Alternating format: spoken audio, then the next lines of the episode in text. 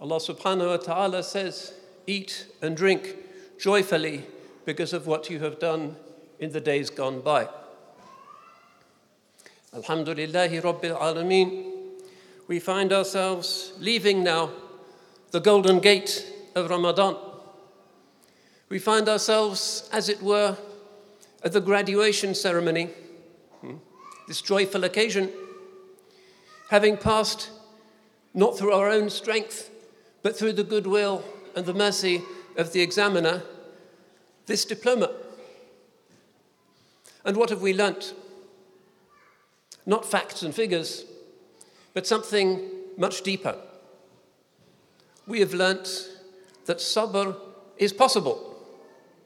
We have learnt that it is possible to say no, even to our crudest and most animal desires, for those long days. And if we have learnt that we can indeed say no, and we therefore triumph, قَدْ أَفْلَحَ مَنْ تَزَكَّى He has triumphed who purifies himself. If we can overcome even those base desires, the most elemental cravings for human fulfillment and survival, then we know that we should be able to deal with the lesser desires, the inner desires for fame, for showing off, for lying, for competition, for backbiting, for pride, for all of those ugly things within us, we should be able to say no to those as well. What a great lesson. Insha'Allah, a lesson that we have taken to heart. Another lesson is that we are capable of saying Salat al Fajr, the dawn prayer. For so much of the year, we say, Oh, I'm working tomorrow Oh, the prayer is early. Oh, it's difficult. Oh, I was watching Netflix until two in the morning. Oh dear. But now we've learnt, day after day, morning after morning in Ramadan, because of the wisdom of our being incentivized to rise for suhoor, we pray Fajr, inshallah, with our families, in that most blessed hour of the day. وَالصُّبْحِ إِذَا تَنَفَّسْ The dawn when it breathes. When the day is just starting at that time when there are so few distractions, and when we can say the dawn du'as. Uh, Allahumma inni as'aluka khayra hadha al-yawmi wa khayra ma fi. Oh Allah, I ask you the best of this day, and the best is what is in it. We begin the day at the top of the day in the best way with the worship of Allah subhanahu wa ta'ala. We've learnt in Ramadan that we can do this, so let us all, and we are all lazy, and man is created weak, have the intention of keeping up that beautiful practice for the rest of the year. Another lesson, another subject inscribed on the degree certificate of those who graduate from the Ramadan University. The Holy Prophet ﷺ used to love the surah which is traditionally recited in the Eid prayer. Suratul A'la. سبح اسم ربك الأعلى الذي خلق فسوى والذي قدر فهدى والذي أخرج المرعى فجعله غثاء أحوى Even if you don't know a word of Arabic, it's so beautiful, it's almost intoxicating. The sounds and the harmonies and the syncopations, everyone knows that this is a great word. And it says, Glorify the name of your Lord, the Supreme, who created and made everything even who guided and who brought out the stubble, the grass, and made it russet again, presumably in the autumn time. And it's about nature. This surah that was beloved to the chosen one, salawatullahi wasalamu alayhi, was about nature and the cycles of nature. We know that this is an important thing for our religion, which calls itself Deen al Fitra, the religion of the fitra, which could be translated very simply and crudely as the religion of nature. We know that the chosen one, salawatullahi wa salamuhu alayh, when he chose the milk and not the wine at the highest moment of the mi'raj, was told by the supreme angel, hudita lil fitra, you've been guided to nature. He chooses the milk, he does not choose the wine. He chooses the milk that comes naturally from nature and not the wine which is a corruption of nature and which does away with the human capacity for balance and restraint. Again and again in the Quran and the Hadith, we find this beautiful emphasis on nature. The Quran is the book of nature. The chosen one, sallallahu alaihi wasallam, in his beautiful natural city of Medina, with its green dome and the great mountain and the palm groves, he is the prophet of nature, sallallahu alaihi wasallam. So he says, alayhi salatu wasalam, this is a hadith in Imam Ahmad, narrated by Anas bin Malik radiallahu an. قال قال رسول الله صلى الله عليه وسلم إن قامت على أحدكم القيامة وفي يده فصلة فليغرسها If the day of judgment should come upon one of you, and in his hand there is a sapling which he is planting, let him complete its planting. Allah subhanahu wa ta'ala is the Lord of history. He knows when that great terror will come. Our responsibility is to be cultivators uh, and greeners of His earth. This is a commandment. In Sahih al Bukhari, there is a whole chapter. Bab Fadli Zar'i wal Ghars. How beautiful. In Bukhari, we have a chapter called The Virtue of Planting and Sowing. The virtue, Fadl. This is in the Kitab al Muzara'a, the book of agriculture, which is also like the book of gardening, and gardeners love these hadiths. Also from Anas bin Malik radiallahu an, ما من مسلم يغرس غرسا أو يزرع زرعا فيأكل منه طير أو إنسان أو بهيمة إلا كانت له به صدقة. Never does anybody sow a seed hmm, or plant a plant from which a bird eats or a human being eats or an animal eats, but that it shall be a sadaqah, a charity for him. what a beautiful idea. You plant something, and then perhaps you forget it. And for the remainder of the lifetime of that beautiful living thing, as the animals and the birds benefit from it, you receive the sadaqah from that. No wonder Imam al Bukhari calls this a chapter of fadl, of merit. There is merit in sowing and in sustaining green things. So, Surah Al A'la, which we recite, and the Eid al Fitr, which is the festival of the breaking of the fast, Fitr, very close to Fitra, should remind us in these times of the importance and even the holiness of life itself. Who has not walked in a forest or seen the beauties of nature or the wonders of an animal, even if only in a zoo, and felt the miracle and the beauty and the wonder and the peace that comes about when you experience that natural phenomenon. This is normal to human beings because it is normal for us to be in nature and to be part of nature. And the modern world takes that away from us. And the modern world has been a war against nature. And climate change is a sign that the modern world is at war with nature and they don't really know what the response should be. Why? Because they are in the grip of this desire this endless desire of the nafs, hmm, which leads to this yaslan nar al kubra in the next world, the greater fire, which is lifeless. And in this world, also, it seems the fire of climate change and global heating. This is what happens when we allow our hearts to be furnaces for greed and all of those passions which we try to get on top of during the month of Ramadan. Hmm. It's the result of human greed and the greed of the wealthiest as well. And it's not the fault of traditional civilizations and it's not the fault of the religions, it's the fault of materialism, hmm, of the hawa, of the desire of human beings for more and more and more. And the world sustains more and more blows until eventually it starts to crumble and to collapse. Which of the world's 193 countries is said by the United Nations to be most at risk from climate change? Bangladesh. So many of our blessed community here in Cambridge are respected people whose roots are from Bangladesh. And if you go there, you see that the river seems to be getting higher, and the villages are falling into the sea, and the monsoon is failing, or it's coming too hard, and people are suffering. The poor are suffering because of the rich materialists of this world gobbling and flying and consuming and breaking and burning, and it is the poor who suffer. So it is our responsibility to be people who talk not just about the usefulness of life, but the holiness of life.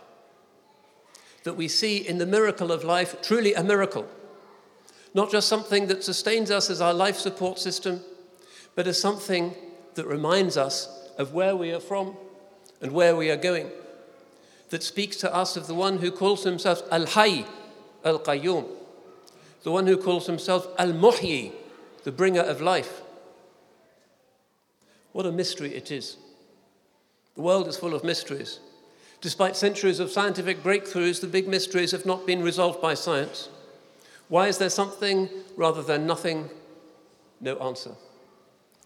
Why is there life and not just death? No answer.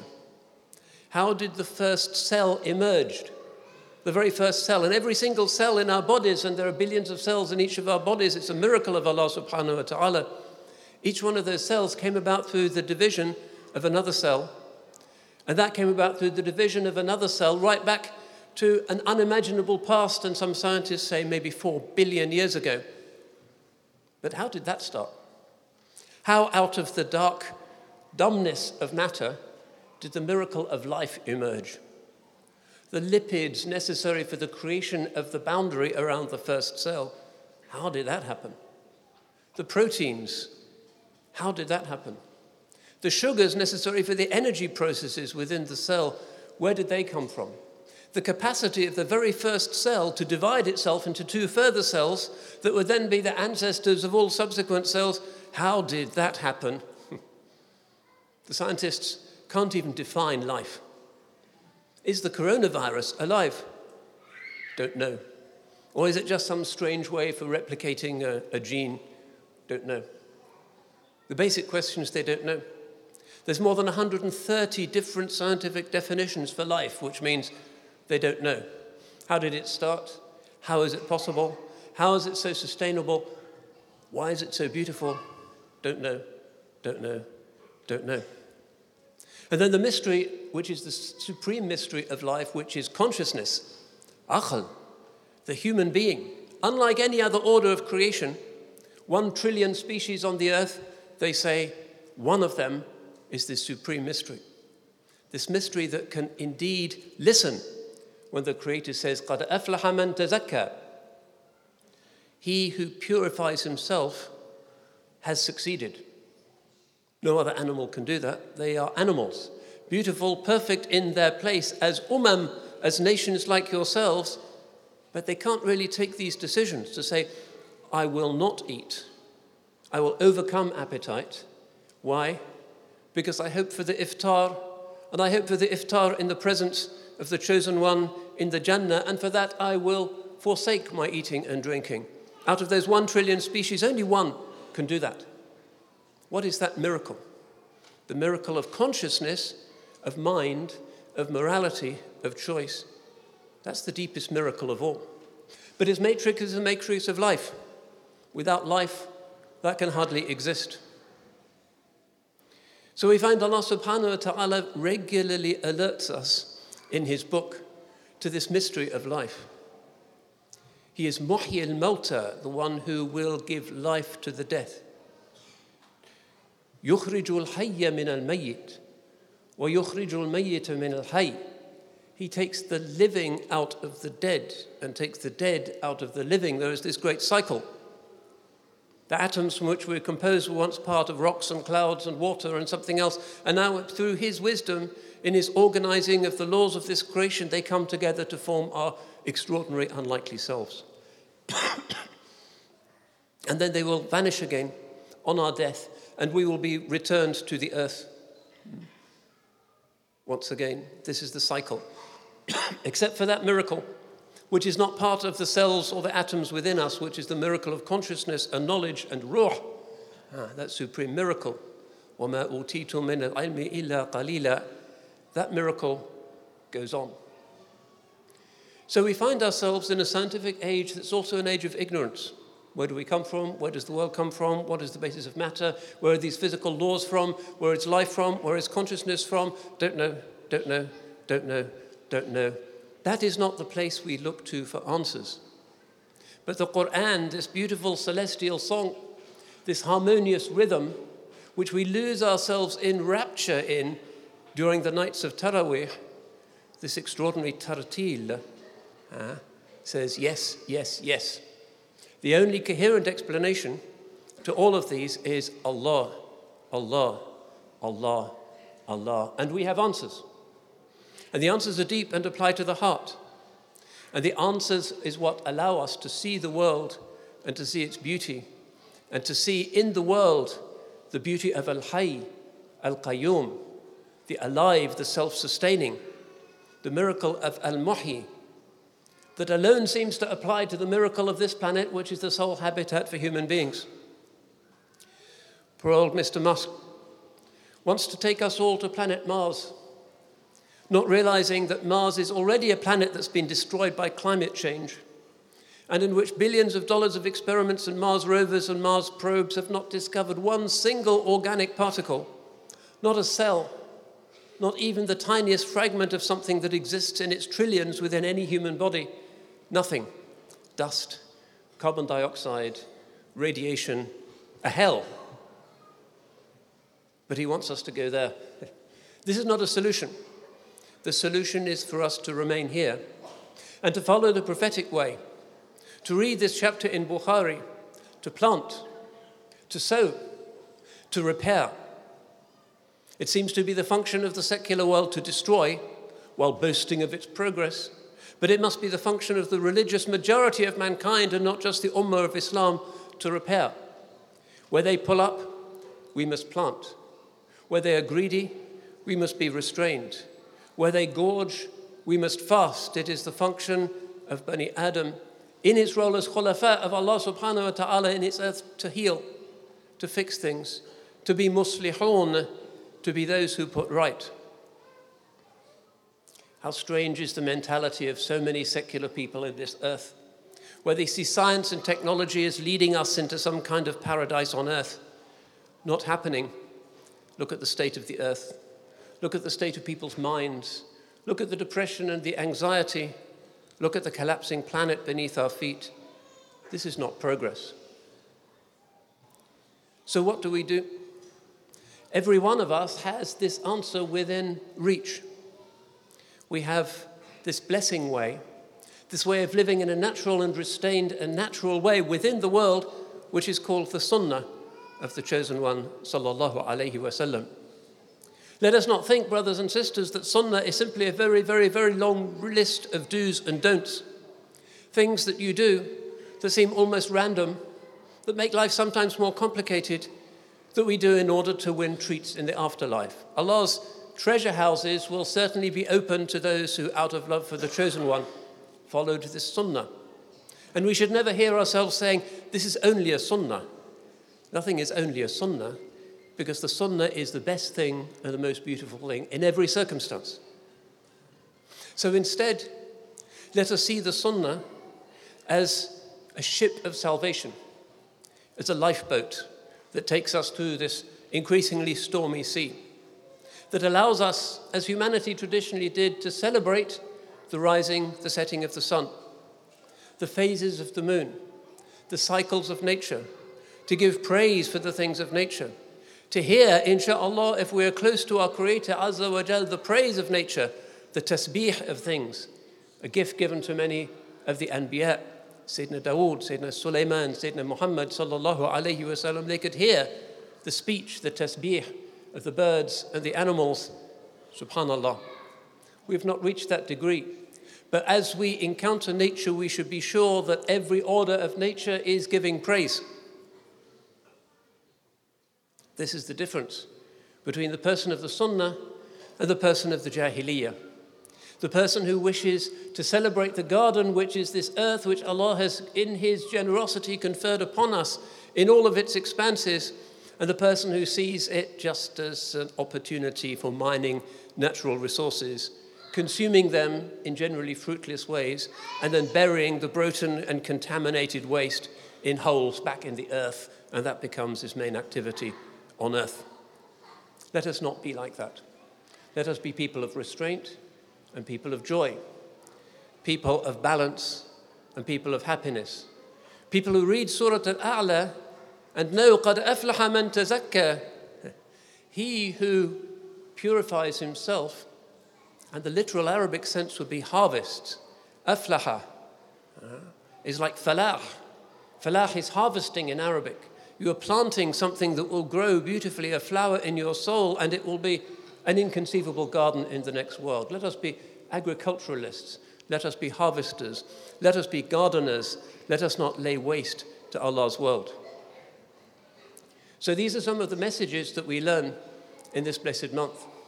And as we end the fast, we recall that genre in our poetry that says, Let the believers, as they flock to their Eid prayer after the fasting month, recall the day when, after fasting from forbidden pleasures throughout the days and years and decades of their lives, flock to the Lord of the worlds, to the place of resurrection to the Yawm al Jam'ah, to the place where people are gathered to face Arham al Rahimeen. The one who has allowed us to pass this exam, inshallah, is also the one to whom we will be gathered on the Yawm al Jam'ah. كلوا واشربوا هنيئا بما أسلفتم في الأيام الخالية. Eat and drink joyfully because of what you did in days gone by. Salamun qawlan min Rabbir Rahim. Peace. A greeting from a generous Lord. As we come to the Eid and we congregate here and we celebrate Allah's tawfiq in bringing us to this point, and we wonder whether indeed it was a good Ramadan for us or a bad Ramadan, let us just remember that final gathering. And inshallah, for the believers, that final joy and that ultimate and never ending, never to be interrupted iftar which is his gifting not of sordid pleasures, but of pure pleasures to those whom he loved, and to those whom he forgave, and to the people for whom the Holy Prophet has interceded, even though they were people of kaba'ir. As he says, sallallahu alayhi wasallam, shafa'ati li ahli al-kaba'ir min ummati. My intercession is the people of, for the people of mortal sins of my ummah. And we know that we have done bad things. And maybe during Ramadan we thought more clearly about those bad things. And what do we hope for? We hope that at the final day, at the final Eid, at the final gathering, there will be the chosen one, sallallahu alaihi wasallam, when everybody else is saying, Nifsi, Nifsi, myself, myself, in that terror of that day, confronting what they did. Yawma tubala sara'ir, on the day when all the secrets are brought forth and all of our sin and vices are there, publicized shamefully for all the world to see, and we are in a state of panic and anxiety and despair. The chosen one, sallallahu alaihi wasallam, will not be saying, nafsi, nafsi, myself, myself. Any more than when he was in Medina and Mecca did he say, myself, myself, but he put the message and his community first. Huh? He will be saying, ummati, ummati, my ummah, my ummah. And he will be holding liwa al-hamd, the banner of praise. And he will go before the throne of his Lord. This is all in the sound hadiths. And there will be inspired in him such words of praise and tasbih and glorification that never occurred to mortal mind before in human history. And he praises his Lord. And it is said, Ya Muhammad, ishfa' to shafa'. He is told by the Lord of the throne, O Muhammad, intercede, your intercession shall be granted. We need that. We need to focus on that. The prayer of the perfect chosen one is a perfect chosen prayer. We need that for us to overcome, to blot out all of the things that we have done that were not worthy of the rank of a believer.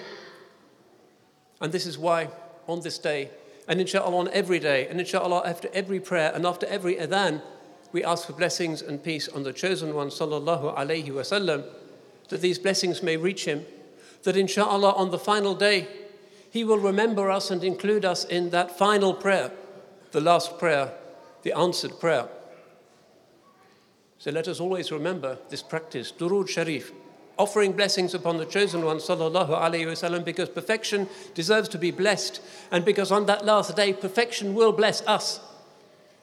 And it is through that prayer that countless thousands, countless millions will be taken out of punishment and led through no virtue of their own, but simply through His virtue into the final garden, the place where nature exists in all its pure archetypal perfection forevermore.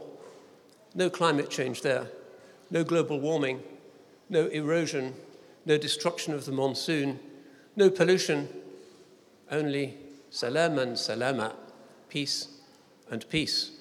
Our final abode, Jannatul Ma'wa, the garden of the refuge, the place where all of our sorrows will be healed, the place where the water of the divine mercy will finally blot out the dirt within us, and we will be as we were at the day of Alastu bi Rabbikum, saying, Bala Shahidna, yes, we bear witness, and witnessing in that place, in that inconceivable vision, the ru'ya, the sight of our generous Lord, the greatest ni'mah, the greatest blessing, which could be imagined or which can't be imagined. Uh, and then we will realize why he calls himself Rahman, Rahim, and why we are fortunate to have in our ummah as our leader, our commander in chief, the one who is Nabi Rahmah. وَمَا أَرْسَلْنَاكَ إِلَّا رَحْمَةً لِلْعَالَمِينَ So let us hope for Allah. Let us hope for the intercession of Rasulullah. And let us not be distracted. Let us not think that the Eid is just an opportunity for partying. Let us reflect and give thanks. In some of the old Muslim stories about the great days of the Khilafah of the Bani al Abbas in Baghdad, it is said that there was a crazy man called Bahlul, odd, eccentric, said things that people found strange and inappropriate. But the Khalifa Harun al Rashid really loved Bahlul. And he was allowed to take liberties with the Khalifa even though he was the most powerful man in the world. And once on the Eid al Fitr, the Khalifa, the commander of the Muslims, went out on his splendid horse to lead the Eid festival and procession. And everybody was amazed at his golden robes and his turban of silk and his thousand horsemen with swords of gold. And it was Baghdad in the great days, one of the glory days of Islam. There was the Amir al Mu'mineen, the Khalifa, going to read the prayer of Eid. And as he's processing through the main street of Baghdad, there in front of him is jumping Bahlul, interrupting this procession. Everybody is angry, but the Khalifa loves Bahlul and says, Leave him be. And what does he say? what is his lesson? He stands in front of the Khalifa and he recites a poem. The festival is not a matter of dressing up in fine new clothes. The festival is celebrated by serving Allah and being aware of your Lord. To celebrate the festival is to be Sultan of the heart, not Sultan of the realm. Sultans of this earth pass into oblivion, but the Sultan of the heart is never forgotten. To celebrate the Eid is to be delivered from divine punishment at the resurrection. The Eid is not just a matter of wearing perfumes, but of being sorry for one's sins, repenting, and not committing them again. The festival is not about riding on horseback, but about giving up faults. We need to remember this. So many stories of Bahlul, another one which I like. Once, because the, the Khalifa loved him, he would let him wander around the great palace of Harun al Rashid wherever he wanted, the famous palace of 10,000 rooms and seven concentric walls. It was the wonder of the world. Bahlul could go wherever he liked and no one would stop him. One day, Bahlul finds himself in the throne room. There's no one around. There is the mighty throne, the takht, from which the world is governed. Bahlul sits on the throne, kind of enjoying it. It's not very comfortable, but it feels nice for this crazy man in rags to be sitting on the throne. The guards suddenly come in, and of course they're horrified. No one is allowed to sit on the throne of the Amir al Mu'mineen except the Khalifa Harun al Rashid. So they pull him down and they start to beat him. And they give him a real beating. Suddenly in comes the Khalifa and he says, Stop, stop. What are you doing to my friend Bahlul? And then he sees that Bahlul is crying. And he says, I'm so sorry. They must really have hurt you. And Bahlul says, Ya Amir al Mu'mineen, I'm not crying because of their blows. I'm crying because of this thought. I sat on that chair for 20 minutes and I got a beating. What will your fate be? You've been sitting on it for 20 years. And then it was the time for the Khalifa to weep. This is religion which upends things which tells us that ilallahi tasiru umur. Indeed, brothers, to Allah all things return.